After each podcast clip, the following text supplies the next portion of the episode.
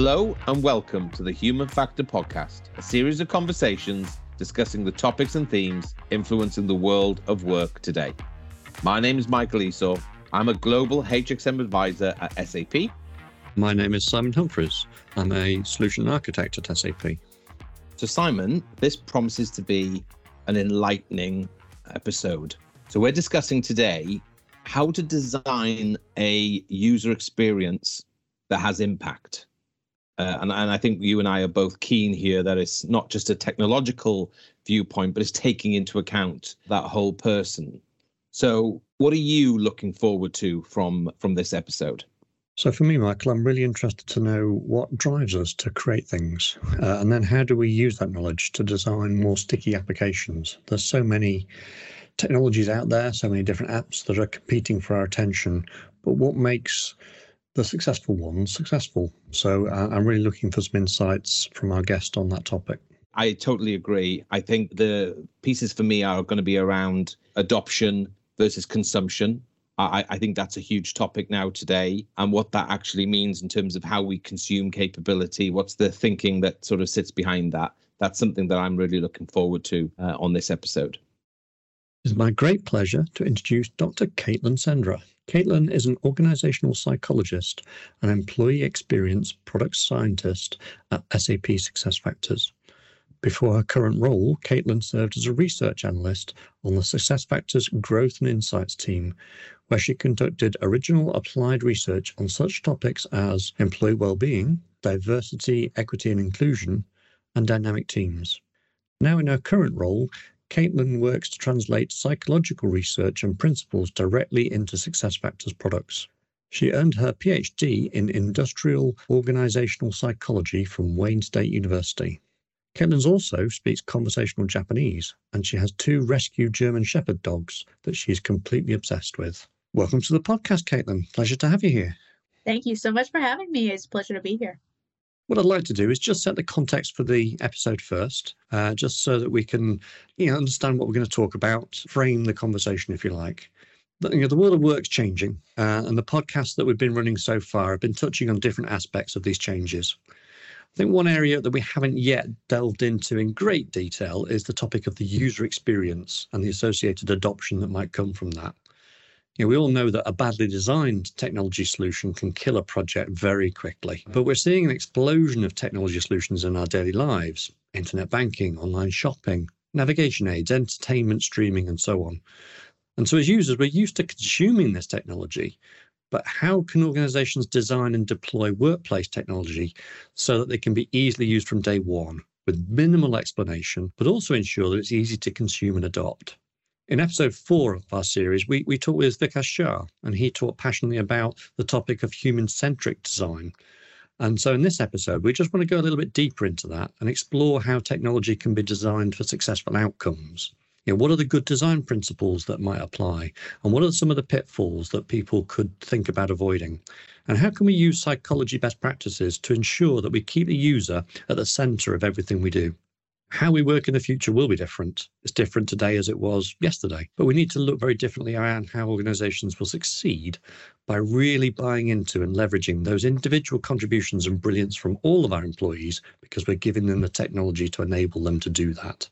So what I'd like to do is then just sort of open this up and, and, and let's take a step back. Let's talk a little bit more generally first. Let's just start that conversation by looking at this concept of designing stuff. We've been doing it for thousands of years, but what drives us to create things as human beings? Uh, isn't that such a good question, right? Of course, we've been creating things, as you say, for all of human history. We've always been creating things, but uh, I don't think it's often that we take that step back and ask, why is it that we create things? What is it that makes us unique as humans that allows us to create things? And, you know, when I think about this topic, I actually, there's a really, really fantastic meta analysis that came out in the academic literature a couple years back. And they actually, they looked at this question from a really macro lens of what motivates people to be creative. And they actually looked at bunch of different studies of the sample of humans is over 50,000 people in the study. And actually what they found is it really boiled up into these three key components, which is people need to have the intrinsic motivation and i'll go into more about what that means i think that's a topic i, I like to talk about a lot is intrinsic motivation and then the other two components are creative self-efficacy so, how confident we are in our ability to be creative and to design innovative solutions. And then the third one, which I love that I think we don't often think about in a work context, but actually the third one is pro social motivation. And that's our motivation to design things that are helpful to other people. Um, so, to take a step back and talk a little bit more about intrinsic motivation, because that's a really important topic on its own, intrinsic motivation is a really key. Um, construct in the motivational literature, and it basically posits that humans are going to be intrinsically motivated. They're going to want to do something if that thing makes them feel competent, if it makes them feel related to others. And the third one if they have the choice to do it, if they have autonomy. And that's another thing that I, I like to talk a lot about, which is that as humans, we do not like being taught what to do. We like to be able to make our own decisions. We like to make things that we feel passionate about. So this kind of creates this this larger picture, boils up to this picture that humans create and we design things because they find value in the thing that's being created both for themselves, so we have the autonomy portion, and for others, where we have this pro social motivation. We can see how it impacts others, how it somehow creates a better experience for other people in the world. Um, and those were the three really, really large factors. And I think that really resonates with our, you know, our day to day work at SuccessFactors as we move from this HCM framework to HXM, human experience management. Really, what the shift is moving towards is how do we create better work? How do we change work for good? So we're tapping into that pro social motivation. And then, of course, internally, we have these all these systems. We talk a lot about um, whole self portfolio, whole self model, which allows employees to tap into and express what they feel passionate about. So we know that when people are working on things that they feel passionate about, we see genuinely more creativity, better design, and then a better end product. A great way of explaining it. And I think we saw elements of that, if I recall correctly, Michael, going back to episode two when we talked about learning. Why do people want to create learning for other people? And sometimes it's sharing it for their own benefit, but sometimes people get reward from that by knowing that they've helped somebody else. And I think what you're saying there is that, yeah, that applies to a lot of things we do, but especially just around creating things generally. Yeah, how can we then design and build modern solutions? You know, we're no longer talking about the wheel or the axe, for example, but how do we create these modern solutions that create this maximum appeal? We've seen so many different examples. I think, yeah, if I recall correctly, the quote around it took us sort of 50 years or so to evolve, you know, certain technologies, but it took 50 days or something like that for the online apps to suddenly get huge audiences. They, they've created an appeal to a user that's that's made that really appealing and really bought into some element of our human psyche that's made us want to go and download that app and start using it. What elements are there in that that we can sort of you know pick through and have a look at? Yeah, I think there's a simple answer and I think there's a complex answer.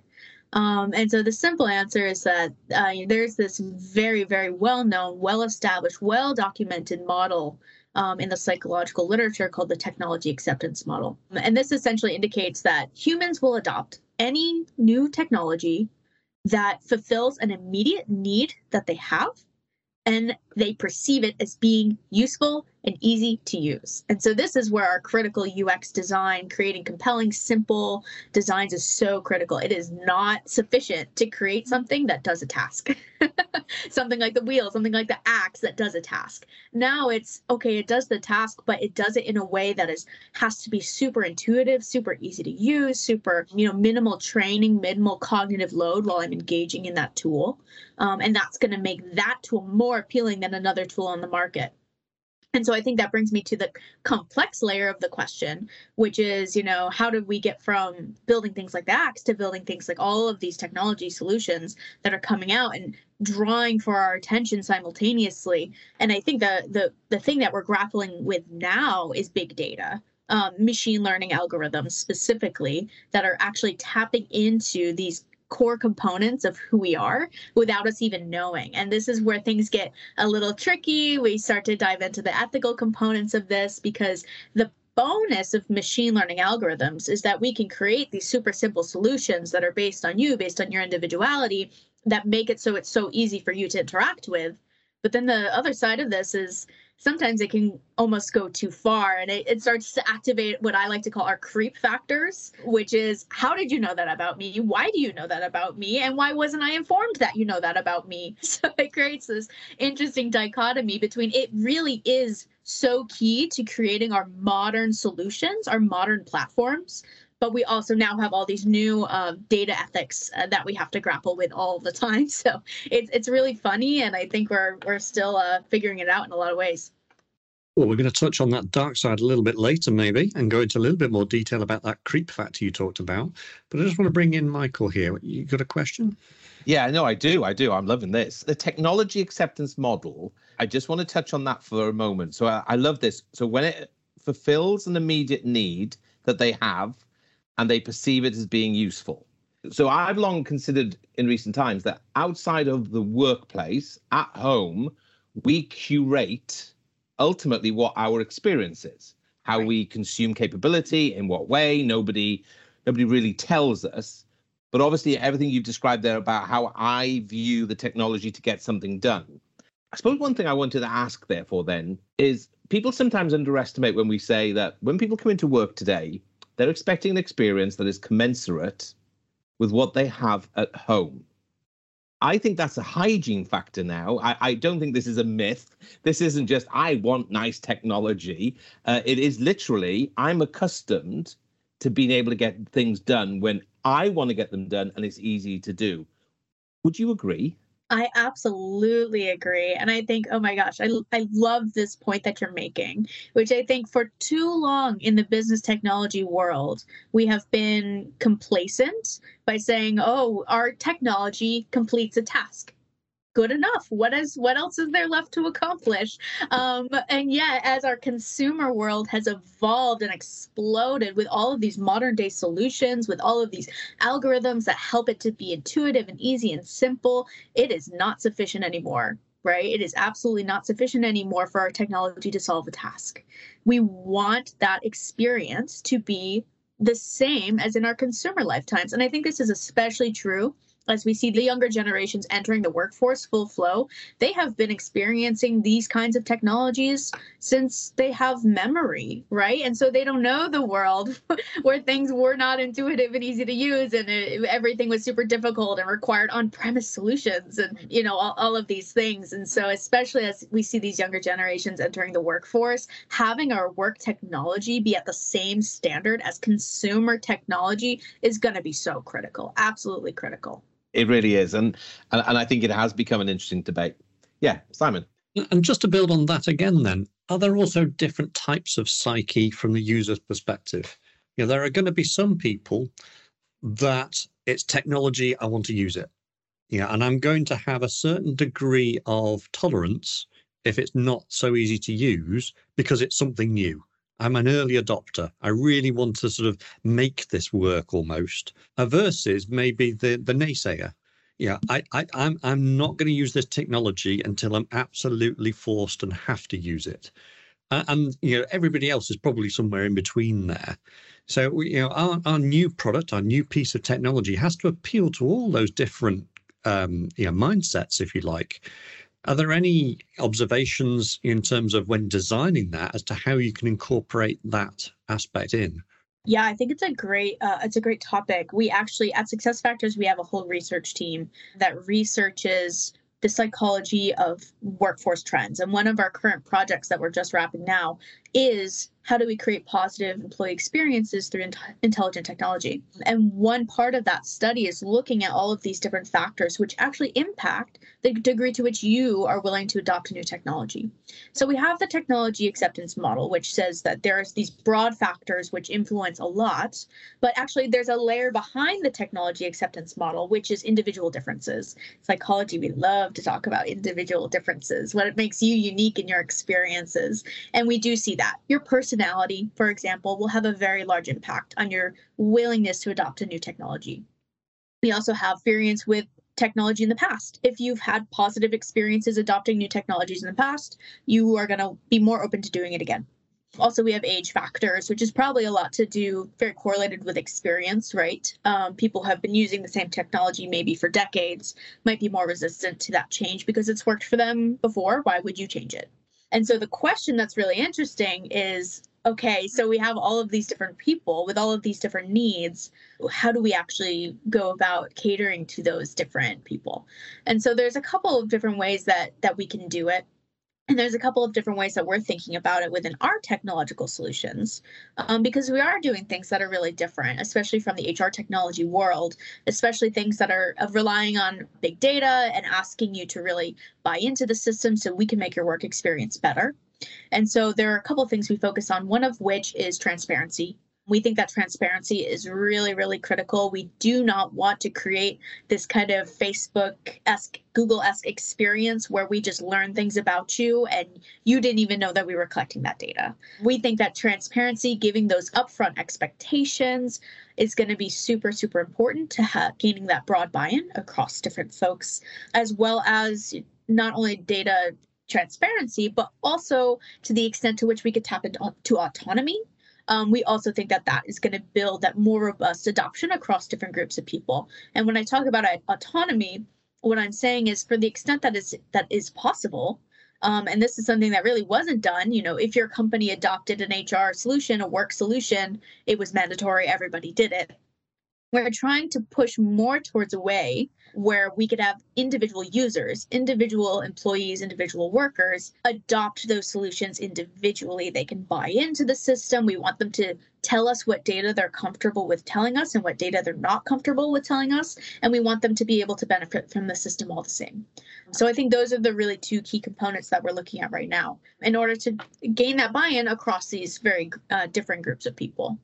I'm guessing there's a degree, then when you talk about the transparency there, it's also potentially the explanation of where that technological solution is in its development cycle. If it's an early thing, you tell people it's an early thing and we want feedback versus you know not telling them that, but then the expectation is set that it's a more mature product. Maybe our tolerance criteria is therefore lower and we want it to be more aligned to what we want to use that's the thing that we practice and we preach, right? We always, with all of our solutions, we have beta testing phases, we have early adopter phases where we tell our customers very, you know, transparently, we're seeking feedback. You have the opportunity here to influence the solution based on the needs and based on the experience. Um, so, yeah, exactly. We try to be very transparent about that.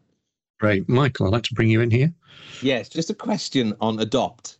This yes. word adopt. If we look at the explosion of digital platforms, I don't know, Facebook, uh, YouTube. I mean, what can't you learn on YouTube? Uh, you know, Twitter, for example.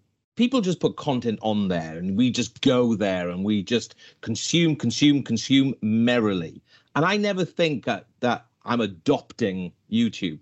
I'm adopting Twitter. I'm just consuming it. So why is it though in the work context do we still have this thing of we want people to adopt the capability. And and, and maybe we're going to debate this a little bit further on about is it just about the technology? Is it way more than that? Because you already came up with that keyword earlier on about relevancy.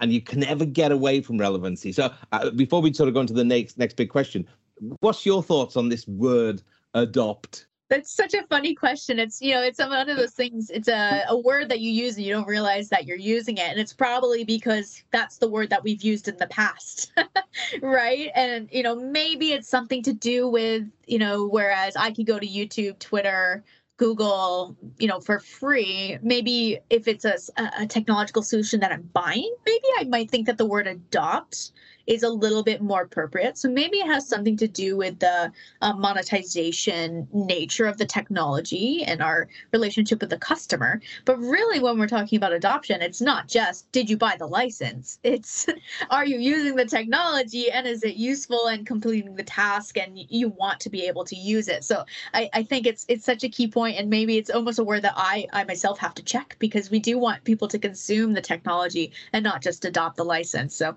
that's such a great point. Now, of course, you know, with technology comes a lot of technology solutions. and there's a lot of products out there. They're competing for our attention. We've seen historically there tends to be a convergence to certain solutions over others. Maybe it does it in a better way or maybe there's a, a, everybody else is using it therefore i should use it. This user adoption advantage that exists. But how does our modern brain digest all of these different competing solutions and start to sift through what i do and don't want to use? Mm, yeah such a a great question. And i think the reality from my perspective as coming at this from the lens of a psychologist, to me, the reality is we don't. We do not give all solutions equal weight in our decision making processes. Um, so, in a lot of, you know, if you look at the cognitive psychology, social psychology, a lot of what we talk about is the phrase that's often used is the brain is the cognitive miser.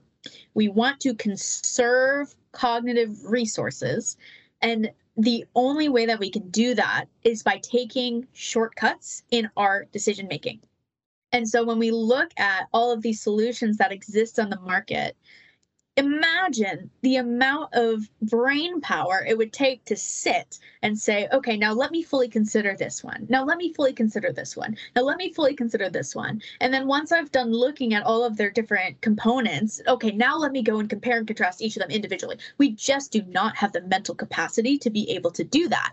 And so that's where mental, these mental shortcuts, what we often call heuristics, will come into play. Um, and so there's one that you hit on, you know, other people use it, so it probably works for me. That's really what we would call the availability heuristic, which is I'm going to lean into things that are top of mind. So we often think of the availability heuristic as as a human, I might think that planes are quite dangerous because I saw a plane crash on the television because I cannot think about all of the data simultaneously about actually plane crashes are quite rare and actually your risk is quite low compared to driving in a car. I know it because it's at the top of my mind. And so that's why we see this convergence to particular solutions because if it's working for other people, it probably will work for me. And I know a such and such person who's in a similar position as me, this solution is something that is working towards them.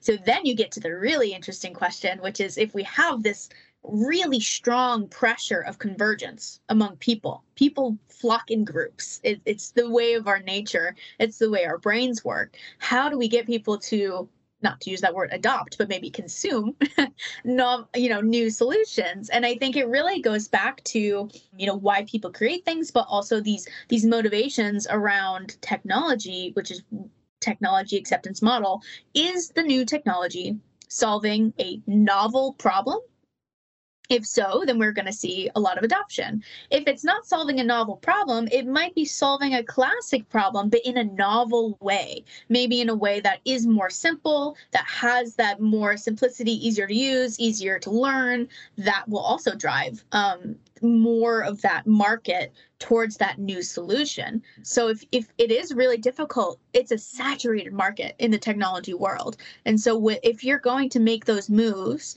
I mean, of course, marketing is huge because, again, if somebody else is using it, then it works for me. But if you really want to move beyond just the marketing part, the solution, the design has to be super intuitive. It has to be solving a novel problem, or it has to be solving an existing problem in a way that is much more novel or much more simplistic and easy to use. That's fantastic. And I'm going to throw a grenade in at this point. We've got three people on this podcast. I have an Apple Watch other watches may exist and are available. My colleague Michael had an Apple Watch and stopped using it. Caitlynn, you have never even had a smartwatch. Now, there's three very different views over something which is probably, you know, again, taking the brand out of this. Smartwatches are a well recognized, user adopted technology in the marketplace, but three very different reactions to it. Any thoughts on that? Yes, individual needs. Everybody has individual needs. And so, Simon, your individual need in technology something about your individual need was solved by the Apple Watch. Whereas Michael, whatever thoughts that you had about, oh, maybe it'll solve this, maybe it'll solve this for me, it didn't happen. Otherwise, you would still be using it. And for me, you know, the third part of the equation is you know thinking about my life. I work remotely so i'm not traveling much. I i'm always at my computer. I've always got my smartphone handy. There was not a to me personally in my opinion there was not unique enough of a need in order for me to try to even consume that technology in the first place. And Michael, perhaps you were uh, maybe you're suffering from the availability heuristic where oh everybody else has got an apple watch so why don't i give it a shot even though it might not be suiting my specific needs it's spot on. I mean that, that is spot on. I it, it i hadn't thought about how it was going to fit into the rhythm of my life. And so i quickly deduced by wearing it for a week i wasn't using it. I just it just felt uncomfortable. It wasn't getting into the rhythm. I just it's, it's an interesting point though because I'm wrestling in my head now about we we talk in organizations when we're looking at consuming the capability to do something the importance of managing that change but, but a reflection already for me from this podcast episode is how are we marrying up the organization versus the individual need so it's the push and the pull it's not just one way so thanks for the grenade simon I'm loving this conversation, by the way. Yeah, for bringing, bringing back such a horrible memory and a wasted investment and this lovely device that gathered dust on my dust on my desk. Thank you. I mean, I think the other observation from my perspective is I never thought I thought about it as much as I clearly have done. Not just the Apple Watch, I mean generally. And and yeah, that just maybe goes to show that a lot of this is actually maybe also subconscious when we're when we're doing this sort of assessment, this uh, this, this amount of urgency or need that I may have, it's not necessarily front of mind, but it's clearly taking over my decision making process and controlling that. Oh, I was just about to say, because you're hitting on something really key here when we talk in uh, psychology about heuristics, these decision making shortcuts. We are almost never conscious that we're making shortcuts in our in our brains when we're we we just we just do it. It's just the way our brains work. We make these shortcuts really really quickly. So i just wanted to hit on that that's great now let's take that trip to the dark side that we talked about earlier you know we've got this technology creeping into all our lives and and you know sometimes not creeping into your life caitlynn because you don't have a, a watch but let's take the the brand names out of this i mean i, I have to use them you know alexa siri um, these these smart devices that are creeping into our homes. They're changing the way we think about using technology potentially. What, what's the what's the flip side of that? You know, are, are children learning not to say please and thank you because those devices don't require it? and playing devil's advocate, are we forgetting even basic skills like how do we navigate? Because I've got a sat nav in my car that tells me where to go, and I don't have to work out where to go anymore. You know, there's many different examples and, and phraseology, but am I now starting to lose skills as a result of technology? Almost certainly. uh, that's the short answer, right? Um, there's a much longer answer to this, I think, which is when it comes to the dark side of technology i think there's there's this there's this paper that i really love to to talk about and reminding us what are those pieces of human intrinsic motivation right? Competence we like to feel competent. We like to feel related to others and we like to feel autonomous like we're in charge and there's this paper that came out that that highlighted and i love the name that they gave to this. I think it's just so fun and a little ominous um, but they called it the i paradox triad. So if you think of the ipod the iphone it's that I, I paradox triad, which essentially says that for all technology that we see nowadays, smart technology in particular, there are ways in which those technologies can both help and hinder those three different components of human motivation, which are so linked to human well-being, right? And so I love one of the examples I love to give is for you know relatedness to others, um, and that I joined SuccessFactors in January of twenty, oh my gosh, twenty twenty. Yes. Um, and so I joined on a remote team, but the ex- expectation, of course, was, oh, we'll go out, I'll I'll meet the team, we'll travel, and then lo and behold, COVID hit, and now we here we are, two years later, March of 2022, and I have never ever met another SAP employee in person. Um, it's all of my experiences have existed in this virtual world. So even though I'm isolated in my little office and you know I'm working from home in isolation in reality, because of smart technology i that is not my experience. I feel connected. I have friends. I have coworkers that i care about um, and all of this through through this um, you know these kinds of smart technologies and we see this the same for competence on, in autonomy. So, on the one hand, um, a lot of our work can make us feel super competent. We could do things faster, smarter, um, but also it, it can activate uh, threat responses where, oh my gosh, maybe my skills aren't relevant. Maybe I'm going to lose my job. Maybe I'm not competent or as competent as I need to be to stay ahead of the game. And then on, uh, you know, this autonomy side, again talking about the dark side i can feel like oh i have all this more time thanks to technology to work on things that i'm interested in. Um, but also i didn't choose you to track my data and collect all this information about me and i didn't feel like i had to buy into this and now you might even be making decisions about me based on the data that i did not agree to give. Um, and so I can actually feel that actually my autonomy is being ripped away from me and quite not to give a violent metaphor, but really it can feel that way if if we have technology that doesn't lean into this trust and transparency. And so you you hit on a couple other different points here, which is what about skills? Like are we losing skills? And you know, you said you're going to be you were playing the devil's ad- advocate i'll be the devil's advocate to your devil's advocate which is that i think that we have been losing skills for as long as humans have been innovating and creating things. So if you think about you know jobs that used to exist we used to have people whose jo- entire job was to interpret telegraphs. You had people who had those really big cameras that needed somebody as a job to be able to man those cameras. And film projectionists as well. You know, there's all these skills that people had that their entire livelihoods were based on that skill, and those jobs don't exist anymore. And that's because we now have technology that makes those skills not needed for today. So I always push back a little bit when it comes to this thing, which is does the younger generation know how to use maps? Almost certainly not. Everybody knows how to use the GPS, but if that's a skill that we don't need, then I'm okay letting it go in terms of these new skills, um, data data science, data literacy, machine learning, that we might now be freed up to focus in on these new skills that emerge every day. Well, and the other thing I wanted to hit on there is that if GPS suddenly no longer existed, I think we've got bigger problems to worry about honestly. so I'm pretty confident that if in our current trajectory, we are going to have the GPS. So I'm not worried about those kinds of skills, but that's the hard skills. The other thing you hit on was the soft skills, which I think is the really more interesting side of this equation, right? Which is the way that people are developing. You know, we think about children, we still, of course, we have parenting and education, which are so critical. But then you have the fact that at the end of the day, all of these children who are developing they might have thinking about this connectedness to others they might have their in-person persona with their friends and their family and then they might have a completely different anonymous persona online where all social norms are just thrown out the window.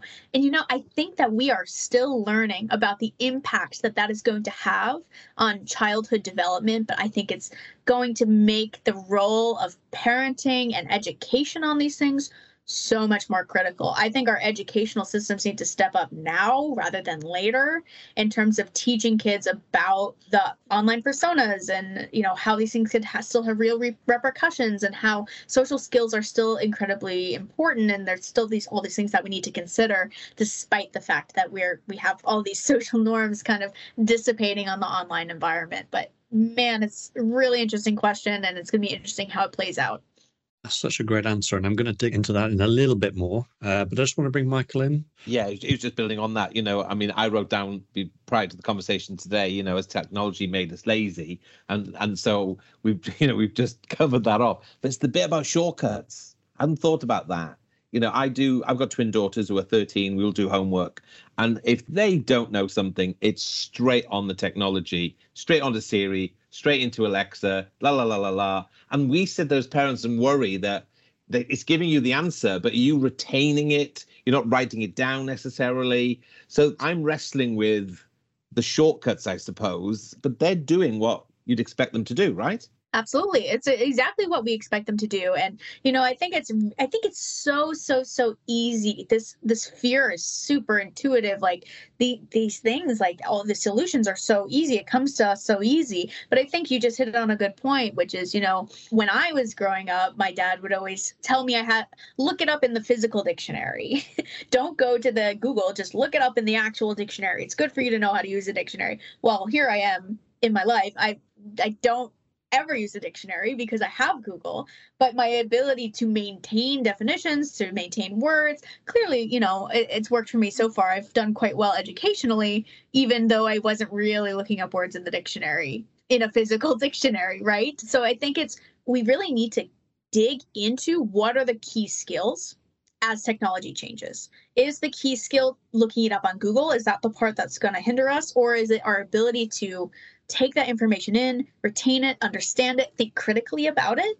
I think almost, you know, if I could get it from Google, maybe then I could spend more time on that other really fun stuff, thinking critically about the information and integrating it into my life. And what I will say is, I'm not entirely happy about letting go of my sat nav just yet, because I will get lost. Um, but let's go back to the user design aspect of this. And you know, we've got these emerging technologies. We've talked there about AI, machine learning. We've obviously got robotics and so on and so on. And I think what we're touching on here is is more than just user adoption challenges, but there are also cultural challenges. What, what are your thoughts on that? So, on cultural challenges, you know, culture can mean a lot of different things. Culture can mean, you know, national culture, regional culture, organizational culture. All of these things have an influence on user adoption and user consumption of technology. Um, one thing that comes to mind always is things like GDPR. And I always ask the question well, does GDPR exist because the culture demanded it to, or is GDPR now pushing the culture in a specific direction? And the answer is probably both, right? In that certain cultures have higher demands for data trust and transparency than other cultures. So the question becomes to me personally, I think it's always important to cater to the audience that has the highest standards especially when it comes to things like data trust and transparency. We don't have GDPR here in the United States, but I think we will one day. And so I want to work to those standards right now and even maybe go beyond the standards or the compliance of GDPR to make sure that it's actually creating an environment with our users where they can trust and that they want to use our solutions. So it is regional and it will continue to be regional in terms of, you know, skepticism and trust in technology. And to me, that just means that I want to cater to the biggest critic, the biggest skeptic. That's the audience I'm shooting for. I think you also mentioned it earlier as well. That technology is starting to go beyond what I thought it was going to do. It's learning more about me than I a thought I was learning myself, but also that I was prepared for that technology to learn about me. And, and, maybe that drives some of that oversight, if you like, of things like GDPR, where people are pushing back and saying, well, hang on, that's going a bit too far now. Let's put some constraints in place rather than, you know, the technology is growing towards the boundary. It's actually the technology is way beyond that boundary and we're pulling it back a little bit. Is that fair? I think it's critical. I think it's important. I wish that legislation was not necessary. I wish that we would have the drive to create ethical technology from the get go. And, you know, there obviously it's a very complex conversation in terms of, you know, targeted advertising and things like it, it just, it is incredibly profitable personally, I would love it so we would have these ethics in mind from the forefront. I almost feel like the technology evolved so quickly that ethics didn't have a chance to catch up about, like, hey, whoa, hold on, maybe we should think about this. And so I think that's led us to a place where legislation has had to step in and say, hey, this is too far. We need to rein it back. We need to inform our users. We need people to have control of their data, so on and so forth. Absolutely love this conversation. I think it's been enthralling. Uh, uh, and I think it appeals to a very wide audience, hopefully, as well, because we've, I think we've delved all around this topic. But let, let's come back to some practical advice and wisdom, if you can. We always like to close out the podcast with some top tips or pieces of advice. And I, you know, I wanted to get your thoughts here. If if I'm sitting there and I'm thinking about designing a user experience or designing something that I know has a user buy-in that's necessary for it to be used, what what are some of your biggest tips or lessons learned that you could give to somebody in, in that environment? Probably my biggest piece of advice or key takeaway is to take a step back really what this comes down to is a lot of people have the question of like, Caitlynn, you're a psychologist why are you in this area of talking about technology and design? And it's because we need to take a step back. And I'm thinking about this a lot these days as we move forward with this exploding conversation around the metaverse, um, which I think is a really interesting conversation. But it, it always highlights to me that people have this drive to create things for things sake. And we don't often or frequently enough take the step back to understand what is the human need that this technology is solving. And so for all these new these AR these VR technologies that are coming into the especially into the business world for entertainment's sake it makes sense. We've had the metaverse in the video gaming industry for example for a number of years now. But when it comes to translating these into business use cases, what is the human need that you are solving? Is this technology solving a novel problem or is it solving a classic problem in a novel way? And once we have that established, the use case has to be so clearly established. Now we can talk about going into the technology acceptance model. We've got that technology that's solving a problem. Now let's go and make a really killer design, something that's so easy, simple, intelligent, integrated, easy to use. And then we're going to come out with you know to the market with these amazing technologies that are going to make people's lives better so that's my key takeaway is take a step back and think about the human need that's driving your technology that you are creating and I've absolutely and thoroughly enjoyed this conversation. Uh, it's been absolutely fascinating. Uh, I've taken a lot away from that as well. Uh, I think Michael is rethinking his decision on his Apple Watch right right as we speak, and I certainly want to go and do some uh, background reading now on that iParadox triad uh, document that you mentioned. I've loved the conversation. I love the way you've explained things and you set that into context, but also you know kept it to the human element, and that's really what we're looking for in these podcasts. So I just want to extend a, a very big thank you for uh, being our guest on the show today. And I want to um, stay in touch so that we can talk more about this, you know, outside of the episode. So thank you once again. Absolutely. Thank you so much for having me. It's been a pleasure. I loved how that debate went, and, and, more specifically, how its focus was on the human elements rather than too much about the technology itself. And for me, that's what the podcast is really all about. It, it, it's less about technology and, and keeping current with all of those latest changes that, that are happening in the technology space, but more of its impact and more of its direction provided by the human factors themselves. So, really fascinated to hear uh, how all of our questions you know, came back to the human nature that underlines the usage of the technology in there. I totally agree with your points completely, Simon. I was looking forward to having that conversation about the psychology that is going into this work. I, am enthralled by the fact that we now curate our own experiences at home. We, we now bring those expectations now into the workplace. And I think, you know, we talked, didn't we, a little bit about the potential dark side. And I think there's more to come on that debate. I think as we really get into AI and and, and how we utilize that, you know, day to day, what that looks like, what that what that means. But it was just refreshing conversation, really, really interesting to beat Caitlynn and to get into that thinking behind this. So for me, another great episode, great conversation, loved it. Uh, and we will move on to our next episode very, very soon. So I hope everybody enjoys listening to it again as much as we enjoyed recording it. But until then, goodbye.